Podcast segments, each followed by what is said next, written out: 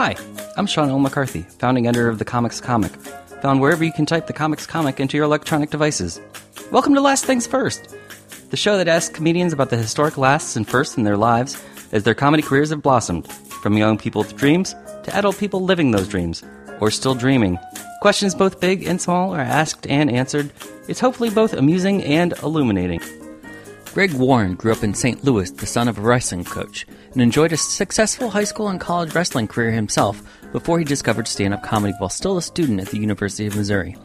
Neither stints at West Point nor Procter & Gamble could sway Warren as much as stand-up has, a career he has pursued consistently touring comedy clubs on the road for the past 20 years. His Flute Man bit ranks as one of the most requested bits in the history of the Bob and Tom show on syndicated radio. Warren has performed on late night TV, put out a half hour Comedy Central Presents, and recorded albums and specials for Sirius XM and Dry Bar Comedy. After using Los Angeles and New York City as bases while working the road, Warren moved back to St. Louis, and last summer recorded a new hour special across the Mississippi River in Illinois. Where the Field Corn Grows comes out in June 2020 as both an album and a video special via 800 Pound Gorilla Records. And Warren joined me over Zoom to talk about his new special and more. So let's get to it!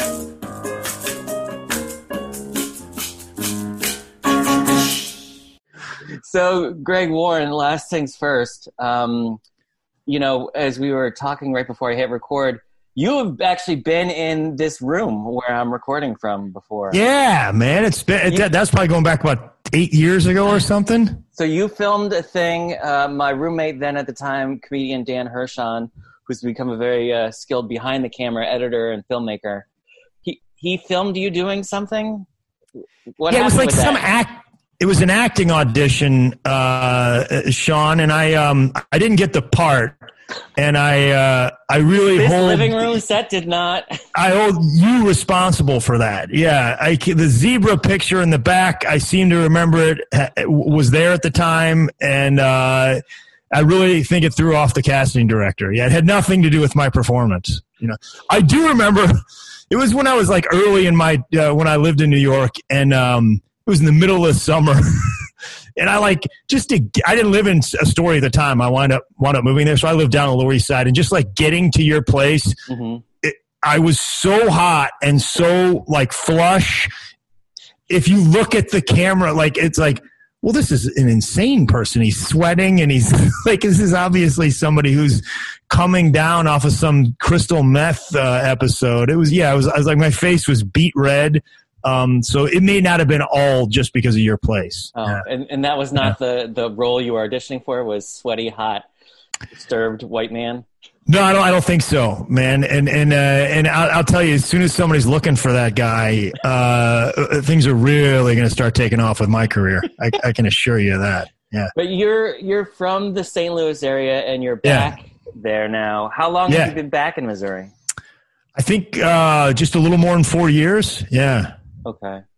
And I noticed, you know, you have a new special out now, or yeah, out now called "Where the Field Corn Grows," and in it you dedicate the special to your mom. That's why you moved back, right?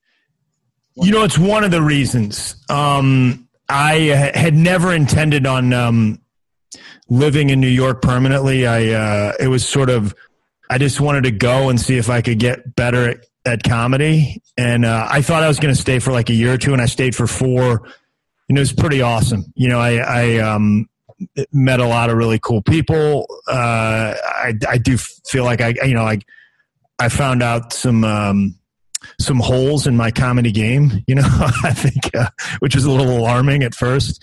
Um, and then towards the end, I was, you know, I think I had like six months on my lease, and I was like, I think I'm going to stay for another six months. And then I was doing a lot of acting auditions, not uh, all in your house, but um, I was like, ah, we'll see if some of these things uh, uh, play out. And if they don't, I'll probably wind up going back to St. Louis. And then right around that time, my mom got sick and I uh, went home and, uh, you know, I just, you start realizing that, you know, I, she, she didn't have a lot of time left and I wanted to be around for that. It wasn't nearly as much as I had hoped, but I was, I just was, I was like over Christmas and things kept getting a little worse. And I, my, my roommate, Ryan Beck, who uh, is a comedian and, and lives pretty close to you in Astoria, we, I just called him. I was like, "Hey, man," he was a younger guy, and I was like, "I'm not coming home." He's like, "When are you coming home?" I'm like, "Ever." I'm not coming back. I go, I'll call the landlord and, you know, make a deal, get us out of the lease. He wound up moving in with his girlfriend, who is now his wife. And I was like, I'll give you, you know, some money. Just get all my stuff together, uh, put it in a, a, a, a U-Haul and drive it to St. Louis. He needed the cash. I was like, I'll pay you to do it. So yeah, that was, um, yeah. It's uh, it's funny. Like I know a couple of, of guys like you. Paul Hooper is another guy. Oh, Hoop, yeah, yeah. But but I, I mentioned him specifically because you you guys are guys who, well, you know, we're speaking now in June of 2020. But for those of you who remember what comedy used to be like, you uh, you spent the majority of your of your career on the road. Yeah, absolutely. So it's, so it's always weird to run into a guy who who's a road dog who lives in New York City. Yeah, I mean, you know, I, I sort of, I, my favorite comics were always sort of the guys that were like you could tell were a mix of the road and New York. Okay. Um, and and that's still probably the case. Uh, and uh, I never I lived in LA early in my career, but I never had lived in New York. And I was like, I think I, I want to at least go and see what it's like. Okay. You know? What? When did you? When was your LA period? That was, you know, I, I had a day job up until the time I was 33 years old. I got kind of a late start. Not, you know, I was doing comedy, you know, on the side, but uh, I quit my day job in 2001 and um, basically lived out of my car for a year on the road. It's less. Um, romantic than it sounds like it, that, that I wasn't the struggling comic living on the road because I had money saved from having a day job. So where those guys would be like, yeah, I had to sleep in my car. I'd be like, I just got a hotel I was, I was tired, but I, I lived on the road for like a year and then, uh, I, I I moved to LA after that. I got like you know a break. I got Montreal or something and got a break and thought I'll move to LA and lived out there for about five years. Yeah. What What do you What do you take most from that from that experience from the LA years? Um, you know, I think it was good. I met a lot. Again, I met a lot of cool people.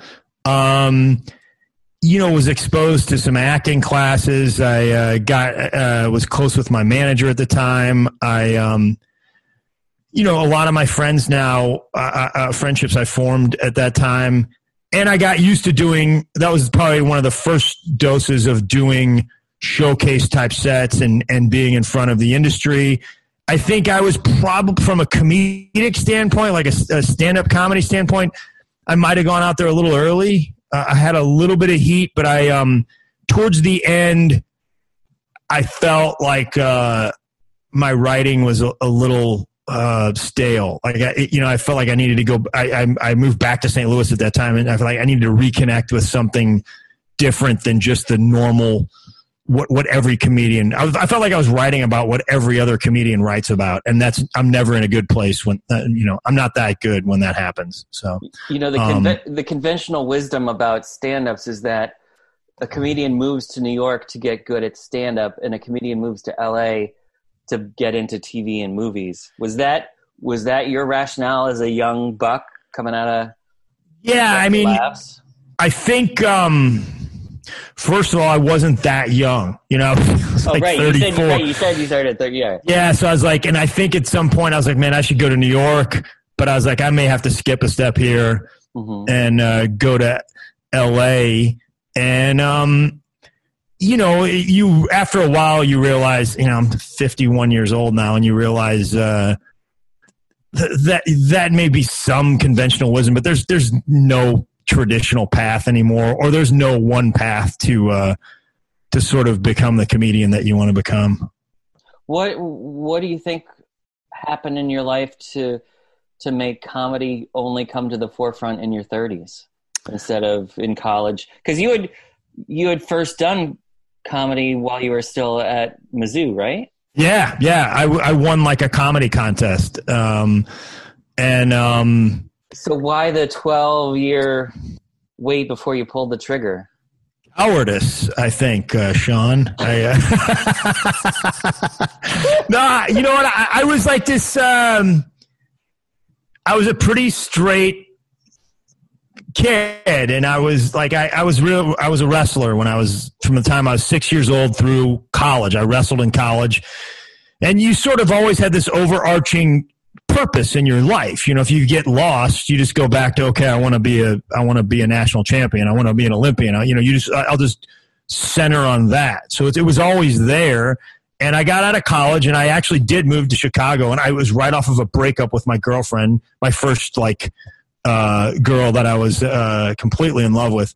And so I was a little bit lost anyways. And I moved to Chicago and just stayed with a buddy of mine who was in art school. And I was like, I'm just going to be a comedian. And I mean, like three weeks later, I was just a mess. I was like, I, I don't have this. I, I need more structure in my life. I'm a mess. And I, so I wound up and I, and I was at the time, I was like, I, I think I want to have a family and I want to, you know, so I wound up going to get a real job. I, I interviewed uh, and wound up working for Procter and Gamble for ten years and uh, selling Pringles and Jif and Duncan Hines and Crisco. But during that whole ten years, off and on, I would do stand up. But I was like, ah, I can't, I can't ever make a living at this. I can't. And then, like that last five years, I started to get better. And the last two years, I was sort of trying to figure out a way to cheat the system. I was like, I, I'll just get transferred to New York or transferred to LA. That way I can safely have, you know, all this money and, um, and then, you know, not lose everything and, but I can dabble more in comedy. And a buddy of mine at the time, this guy, uh, that I was, well, a friend of mine, uh, Keith, you know, he kind of, we were, I still remember we were like at a Waffle House in Cincinnati where I was living at the time, and he was like, "Eh," I was like, "I don't know, man. I figure like if I."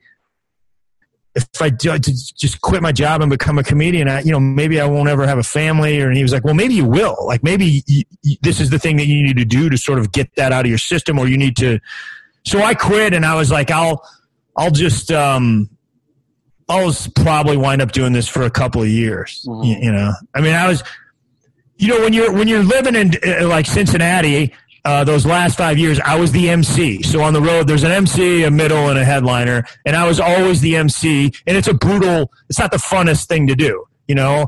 And uh, I was like, I just am so sick of being the first guy. I want to be the second guy for a while. I don't want to. I want to be the second guy. So I'm just going to quit my job and go on the road and be the second guy for uh, a couple of years and uh, you know, luckily that was 2001, and I, you know, I was I would have assumed I would be selling potato chips again by now, and so you know, I haven't had to do that so far. So. What was Go Bananas? Was the the big club there, right? Go Bananas was a club back then. Yeah, there, I was like the sort of the one week a month I would MC at Go Bananas. Uh, one week at a, a club called Jokers in Dayton um, that's not there any longer, and then another at the, the Columbus Funny Bone, which is um, a great club, and you know one of the probably the club that I've been working longer than any other club.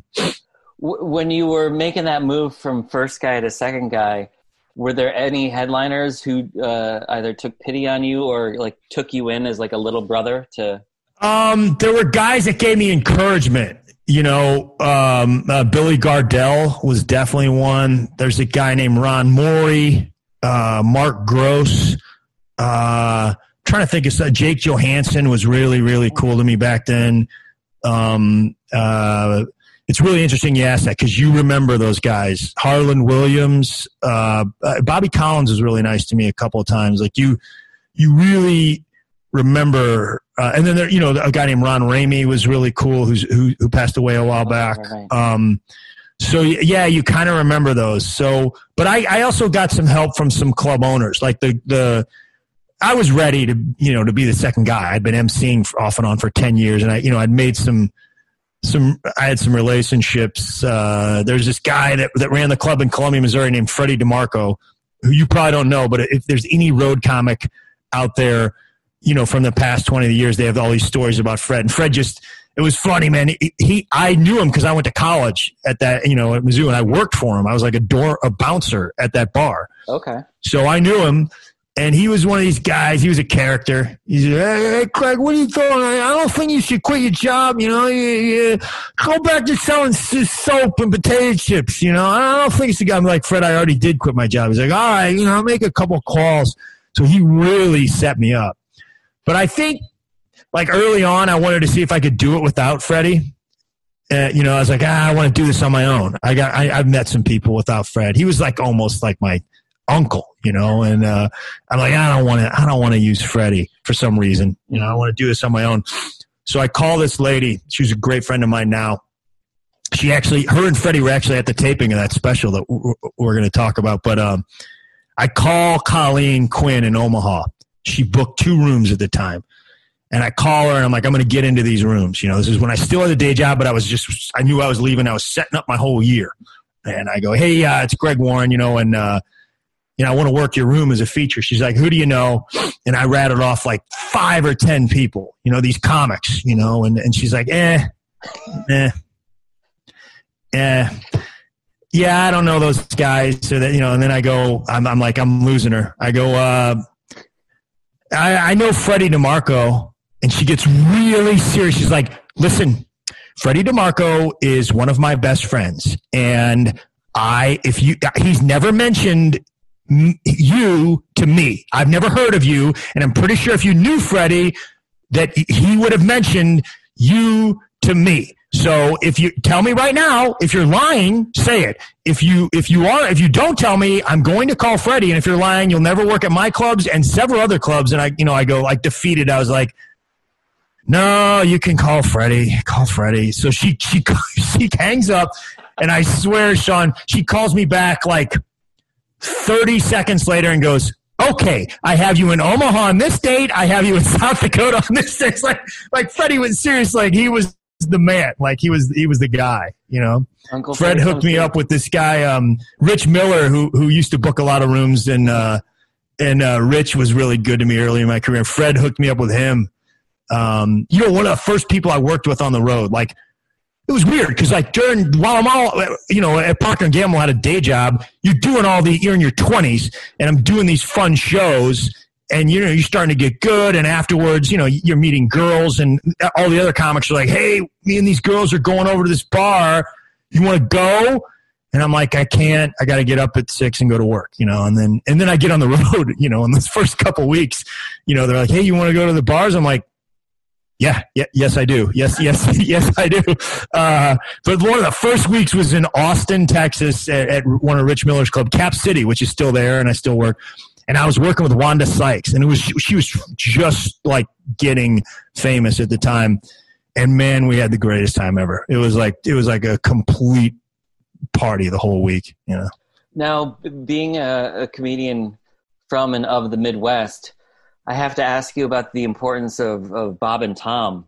Yeah, that was back in the '90s and 2000s. Yeah, that was the biggest break I ever got. Yeah, I mean, it's funny. I mean, I, and I've, I've been on a you know good amount of TV things and done a bunch of cool things, but there there is no thing that I've ever done where more people come up to me after the show, you know, and say I heard you on this. Maybe satellite radio. Sirius is you know because just I've been on Sirius so much and for so long, and and it's it's Sirius is such a cool thing for comedians. Um, but Bob and Tom, I I think I first went on there in 2004, and um, you know they put me on their tour, and I, I just had like one joke that sort of hit, and they it was back when they did a lot more like bits, and they just they put it on one of their CDs and they played it every week for a couple years, and it just it was great, man. They, they've been um, they're still extremely generous to comedians. You know? How how did how did a comedian get in in good graces with them, like to start? well, I think I had a, like my manager's assistant at the time. I had when I was working in Cincinnati, I would listen to them, and I you know so they were like huge to me. I was like, I, you know, you, you know, with a radio show like that, you, you watch the Tonight Show. It's like five minutes of a stand up. With a radio show, you listen to these guys forever, and you start to you feel like they're your friends. You know, when you're, I know that vul- you, they're, you're vulnerable when you're going to a day job and you're just miserable in the car for 30 minutes and these guys are your escape. So you, you bond with them. And uh, I had like one of my, my, my manager's assistants. I was like, Hey, Jennifer, I think I could get on the show. I'm going to be in Dayton, Ohio. Could you, you know, work it out? So she like pulled together some audio and sent it to him and they were like, yeah, we'll have you on. And the first time I just, I don't know. I did this, you know, I told this uh, a story about wrestling in college and playing the clarinet in the band, and they, uh, it really, it, like, it's somehow resonated with their their listeners, and um, you know, I I uh, I think also, uh, you know, I, I was in sales for ten years, so um, you know, I'm not saying I'm disingenuous, but I I think you by default learn how to not piss people off. You know, you know, like Okay. you, you, you know, I, I, I think the diplomacy of it. Yeah, I think so. You know, I think uh, uh, I'd like to think that it's all because I'm, uh, you know, so so damn funny. But it's, uh, you know, I, I, think you learn how to you just learn how to not do stupid stuff. Uh, which, if you know, if I wouldn't have gone into sales for ten years, I probably would have gone right to comedy in my twenties and just been an idiot. But um, yeah, and and and then. You know, I, I lived in St. Louis, which was close to them, and I could always, uh, for off and on several times, I could always go over to, you know, to do their show, which is four hours away. And, um, yeah, they, uh, now, you know, these guys are, they're my friends. When I go in there, it's, it's really, the show has changed a little bit over the years. Um, and I've sort of changed the way I approach it, but it's, uh, it's, it's, you know, it's the, like the, the, you know, one of the funnest three or four hours that I'll have. It's it's just it's just hanging out with your buddies, and and and you got to you know they're really funny people. Um, uh, my buddy Josh Arnold sort of took over for uh, Bob when Bob retired, and um, you know he's I've known him forever. He's he's a really funny guy and a generous guy uh, with the laughs, and um, you know helps set you up and. Chick McGee is like uh, one of the funniest human beings you'll meet. Tom's great, and Kristi's. You know, they're all really good friends. So I just sort of go in there and try to enjoy them. You know, just, How does how does it how does appearing on their on their show directly translate into ticket sales or merch or um, you know, I, I, I think it's certainly early on. It, it was amazing. You know, it was like Oh, I did. I, you know, radio was bigger 10 years ago, to be honest, but I, you know, I, they had never heard of me and, uh, they have these giant, you know, this giant fan group and, uh, you go on the show on Wednesday and say, Hey, and Tom's always generous about plugging. Hey, Greg's going to be at this club on Friday and you show up Friday and there's, there's, it's sold out and it's all their fans. Um, you know, some of that has ebbed a little bit in that those people have seen me, you know, 10 times or, you know, I, I, was on their tour where you're going playing these arenas or theaters and, you know, they've seen me 10 times and, um, they've bought my CDs and stuff like that. But it's, if I go to a Bob and Tom market and there's, you know, I don't know, 120, 130 of them or something. I, I don't know the last count, but, um, th- there'll always be somebody that shows up and says, yeah, man, I've listened to you for a long time. I would suppose some of that too is also moved from Bob and Tom and, and terrestrial radio to Sirius. Yeah, which yeah. you mentioned before. Like I know you did you did one one project specifically as a Sirius um album. I th- yeah, I mean, I, yeah, I did the last album I did, which was primarily about my time in New York. Um, was called Fish Sandwich, and uh, you know, I, it was interesting because I um, the, the guy that runs Sirius XM Comedy is a guy named Jack Vaughn, and Jack used to he started the Comedy Central record label, which was one of the first comedy labels, you know, and sort of a lot of stuff that you see in stand up comedy um, record labels. Like he was the first guy to get comedy on Pandora and stuff like that, and so I knew Jack. He did my first album with Comedy Central, and um, I had called him uh, when I was getting ready to do something with that New York material, and he was like, "Hey, man, you know we got this this channel on uh, Sirius called Laugh USA. It's uh, it's basically G rated. It's family friendly. You, you need to make the album family friendly." And I've never been a you know I would say dirty, you know, but I, yeah, a, a, little profane at times, you know. And he was like, "You got to do that." And I was like, "Whoa!" I, so I did it. He was like, "Just trust me, do that." he goes, "You're clean enough where you should go all the way clean." It's a smart decision. Like he gave me really good advice, and you know, I struggled with for a little bit, and I I put, did this album. It's called Fish Sandwich, and it was recorded primarily to play on on on Laugh USA. They had like a album of the month um, thing going on then, and it was sort of their relaunching of Laugh USA. And uh, you know, um, uh, they they wound up releasing the album later. Um, that's kind of how I um, uh, met up with these guys. Eight hundred pound gorilla. They they uh, did the. That was one of the first albums I think they did was was Fish Sandwich. Okay. And Jack had recommended me to them. He's like these guys.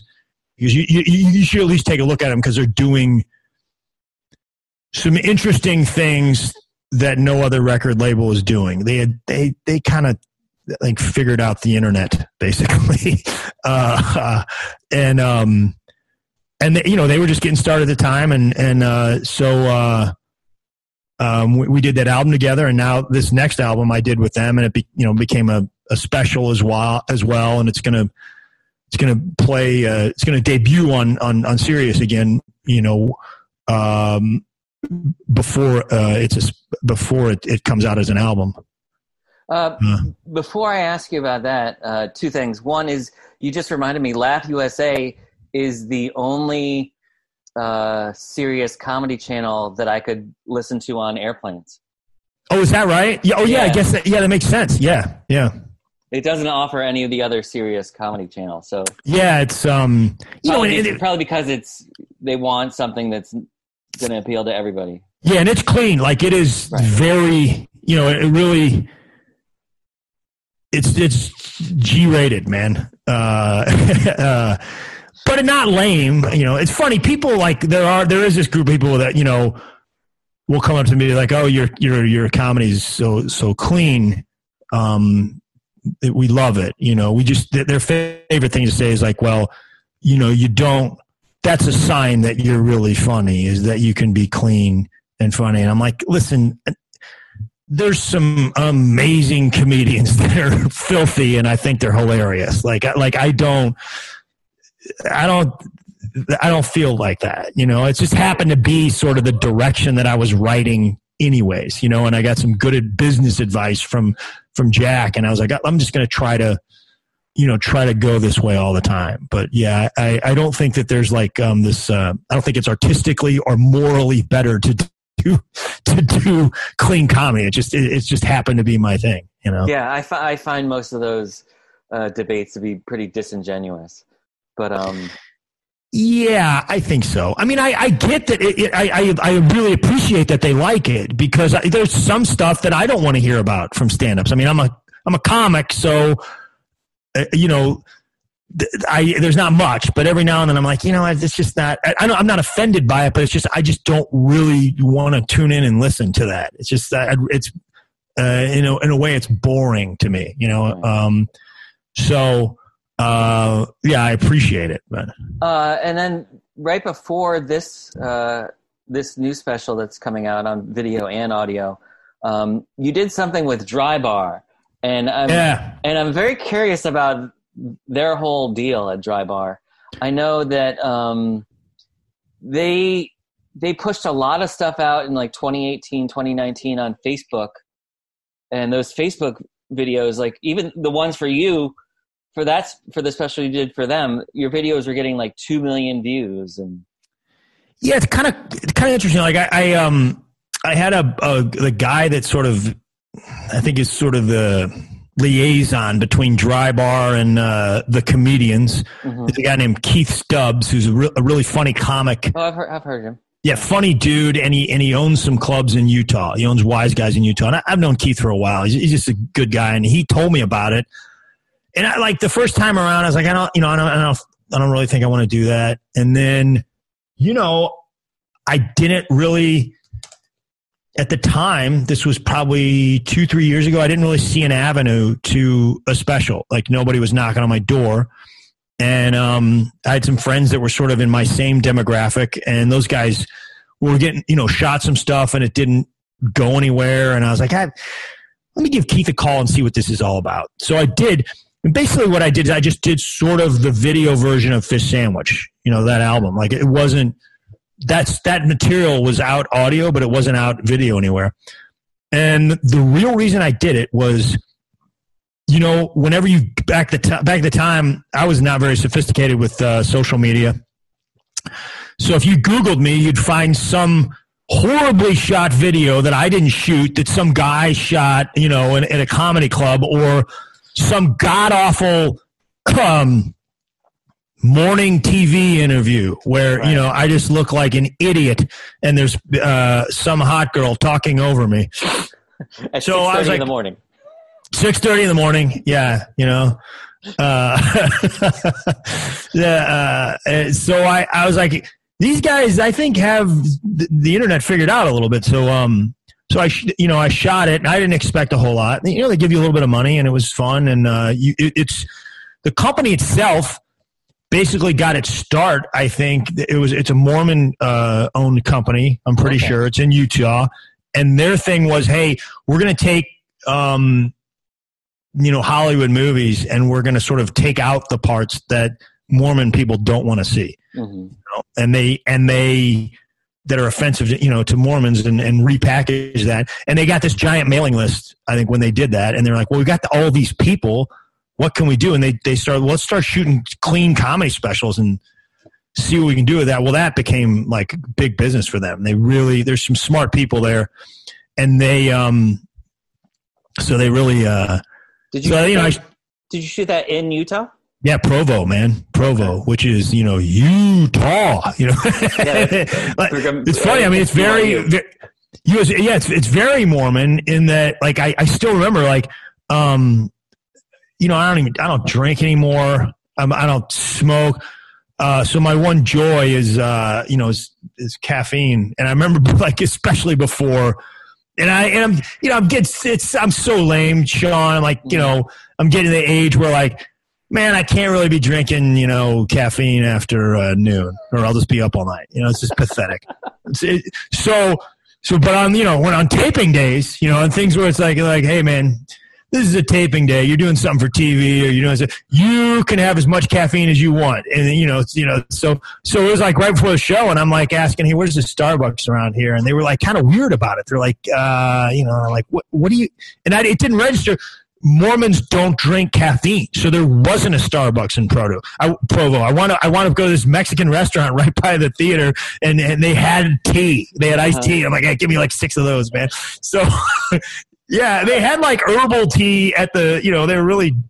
You know, they had all the craft services stuff. They had like herbal tea. I'm like, nah, man, I need it. So I felt like I was almost like, uh, you know, like buying cocaine or something. Uh, and uh, so yeah, so we shoot it and like they release it uh, you know 8 months later and I'm like where am I getting all these emails that, like I didn't even get it like that I'm getting I got like an email from this girl that I knew in high school like they you know like you said man they get giant amount of hits on Facebook and YouTube and it's Yeah. kind of the, the the fans that I want you know it's um so uh, yeah, they they uh, they do a really nice job, and I I really think I got I'm you know I, I um made a lot of new fans from that thing.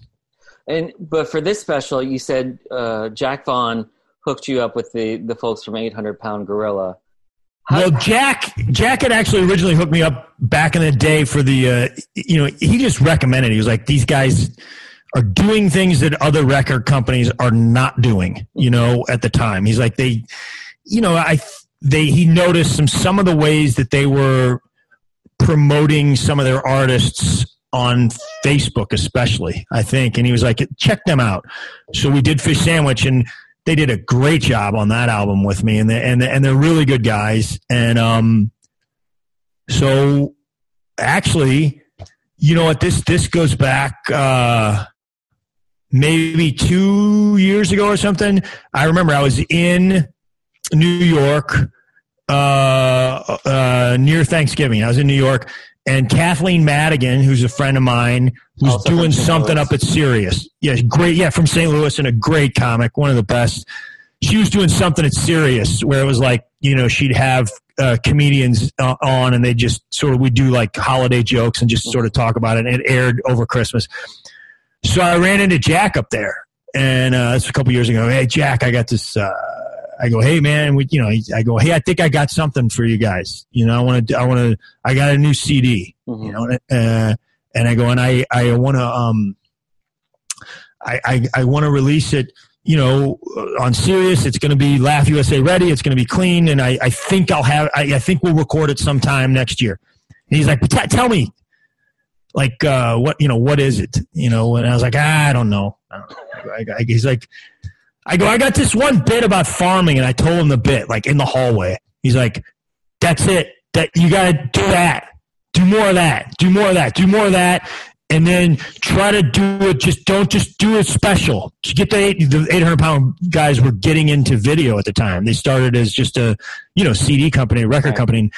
Uh, and uh, he's like, Get, talk to those guys, shoot it, you know. And I was like, ah, man, now I got to go write more farming material and stuff. so I, uh, you know, and uh, you know, like about seven months later, we shot it um, as a, as a special. How did you How did you decide to shoot it in Edwardsville? Is it because it was the closest small town across the river from you? Got it, buddy. I mean, you got. I mean, yeah, yeah. I well, here's the thing. Um, and this isn't like you know, it was just the the, the special is not all farming, but it mm-hmm. it's a lot, maybe half, and the other half I feel like sort of you know isn't separate from the farming. It's linked together. But I was like. I, I, want farmers to be in the crowd. I, I, want a lot of farmers to be in the crowd. Mm-hmm. And it was the middle of July. It was it was you know almost a year ago, and when we shot it, and you know it's it's not easy to get in the Midwest in the summers. It's not always easy to get a good crowd. You know, for two tapings worth of of a of a special. And I, you know, St. Louis, I have some fans, and I, you know, I, I, uh, but I didn't want to do it in St. Louis because I want the farmers there. So I, you know, the uh, there's a really cool theater called the Wildey Theater uh, in Edwardsville, which is about you know 45 minutes from my house, and um, yeah, that's why we picked it. you you hit it on the head, man. And there were farmers there, man. There was a bunch of farmers. I mean, yeah, you know, you see you see them in the end credits. Yeah, yeah. Oh, I'm so glad you caught that, man. Yeah, we kind of. My buddy Jay Kanzler, who helped, uh, he wasn't the director, but he was like an a, assistant director, producer, something like he he ran that. I was like, Jay, I don't know what if we're going to use this, but just on the way out, interview a bunch of farmers, and and uh, you know, it, it wound up being really cool. Um. So you know, you mentioned you know growing up as a as a wrestler. Yeah. Uh, son son of a wrestling coach. So did you even have a choice in that? Yeah, I mean, I don't think I had a choice in being exposed to it. Um, but in all honesty, like I, you know, I took to it right away. Like it was, you know, my dad was the coach, and I remember, you know, I, I was begging to be able to, you know, he let me practice and stuff when I was a little kid, and then for like the first year, and then I was begging to be able to be in competition and stuff. So yeah, I was. He exposed me to it, but um, he would not have made me do it if I, you know, didn't want to. What's uh, so? What's harder? wrestling with uh, human beings or wrestling with comedy bits? Man, you've been sitting on that one for a while, huh? I saved it for the end. I saved it for the end. um, I saved it for my closer. Yeah, yeah. I don't know, man. I mean, there's very, very different things with. It. I think I had to learn early on because, you know, like. Uh, early on in my career, I think I was like one of my buddies, like Kenny Smith, was like, "Man, you know when you're up there, you're like look like you're getting ready to wrestle. Like it's not good. You, you know, you, like you look way too intense." So um, you didn't have the ears on, did you? No, I didn't. I didn't do that. Yeah, that would that, that would have been over the. Uh, but I, uh, uh, it's too late for that, uh, Sean. I've already got the uh, cauliflower here. So. Um, that's why I have to wear these headphones. I can't use the AirPods or the, you know, I have to have the ones that hook because they don't fit in my my funny ears. But um, yeah, wrestling it's just so brutal physically. You know, you just you, like especially in college, like even when you wrestled a guy that wasn't that good, you still felt like you just felt like somebody you were you just were exhausted, you know, physically beaten down after winning a match, you know. so uh yeah, that that's the part that I, I just don't really ever want to have to deal with again. You know, and I, and I couldn't. I'd have a heart attack. But uh, so you're not like Steve. The ah, oh, you did you did watch the special. Thank you. I'm I'm very grateful, man. I'm very grateful. Well, I'm I'm also grateful because that means you're also not angry and seething with rage. Yeah, yeah, yeah, yeah, yeah. Steve, you know, an inside story about Steven, uh, uh, Sean's referring to this, this bit in the special. I, I tell a story about uh, this they used to bring in this guy that was a farmer uh, to wrestle me when I was in college, and it turned out he was an Olympian, uh, but he was an Olympian the year that they boycotted in '80s, so he didn't get to wrestle, and um, he uh, he just would he would just beat beat me bad, like really bad. Like he, he, he was, he just, they were like, you can learn something. I'm like, no, the only thing I'm learning here is how to take a beating, you know? And, uh, he was actually a really nice guy. Um, and he was, uh, Steve was like pretty, he was very religious. And I think he worked for Athletes in Action. Do you know what that is? It's like, um, yeah. it's like a sort of missionary group that goes around the world. Like Steve would go to Russia and places and sort of, you know, uh, talk to them about uh, religion, uh, and also uh, you know talk to them about sports and teach them you know wrestling and stuff. And uh, but I mean, I, at one time after practice, coach was like, "Guys, uh, Steve wants to talk to you about uh, you know his, his, religion." So you know, I'm not a very religious guy, but I respect people's religion. But after practice, you know, Steve's talking to us about God, and I'm like, "Yeah, um, you know, I don't know a whole lot about God, but." I'm pretty sure, based on what you're saying, he just saw what you did to me in practice. And I'm having a hard time listening to you right now after you just about ripped one of my arms off, Steve. It's, uh, yeah. well, Greg, thanks for taking it easy on me. I appreciate it. Oh, yeah, man. Yeah, yeah, of course.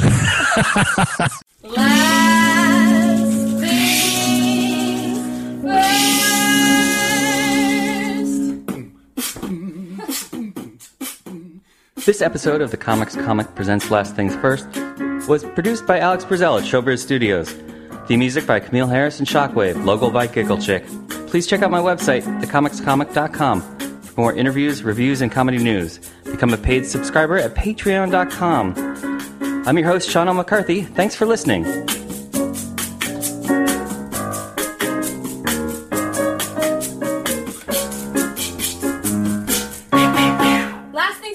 things first.